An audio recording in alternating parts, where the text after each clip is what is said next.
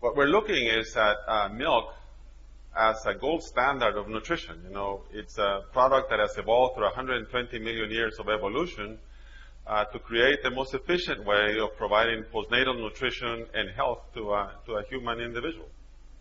Because of the complexity of um, human milk oligosaccharides, there's no natural sources of, of these materials, and non, uh, non uh, milk sources are utilized for infant formula.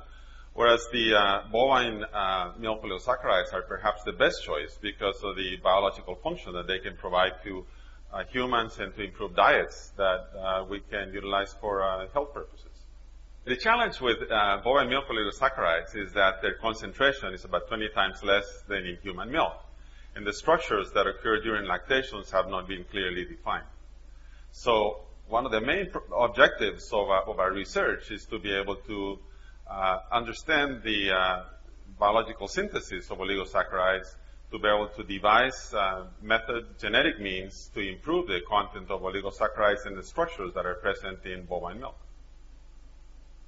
Milk oligosaccharides are synthesized in, in mammary epithelial cells uh, during lactation. And therefore, we're looking in our research at uh, the mammary uh, epithelial cell transcriptome using RNA sequencing, examining uh, different breeds of dairy cows at different stages of lactation. For our RNA sequencing analysis, the CLC genomic workbench has been extremely useful to assemble millions of reads to the uh, bovine reference genome that helps uh, has, has, helped us identify uh, the level of expression of all the genes in mammary epithelial cells, to identify splice variants, and to be able to uh, efficiently determine uh, real SNPs in our comparisons. Uh, this is crucial, you know, to be able to identify, to have the, the, the, the visuals and all the data to identify uh, false positive SNPs from, uh, from real SNPs. So in our work, uh, we're integrating the expression profiles in uh, mammary epithelial cells with metabolic pathways involved in oligosaccharide synthesis in order to understand the biological production of these products at different stages of lactation.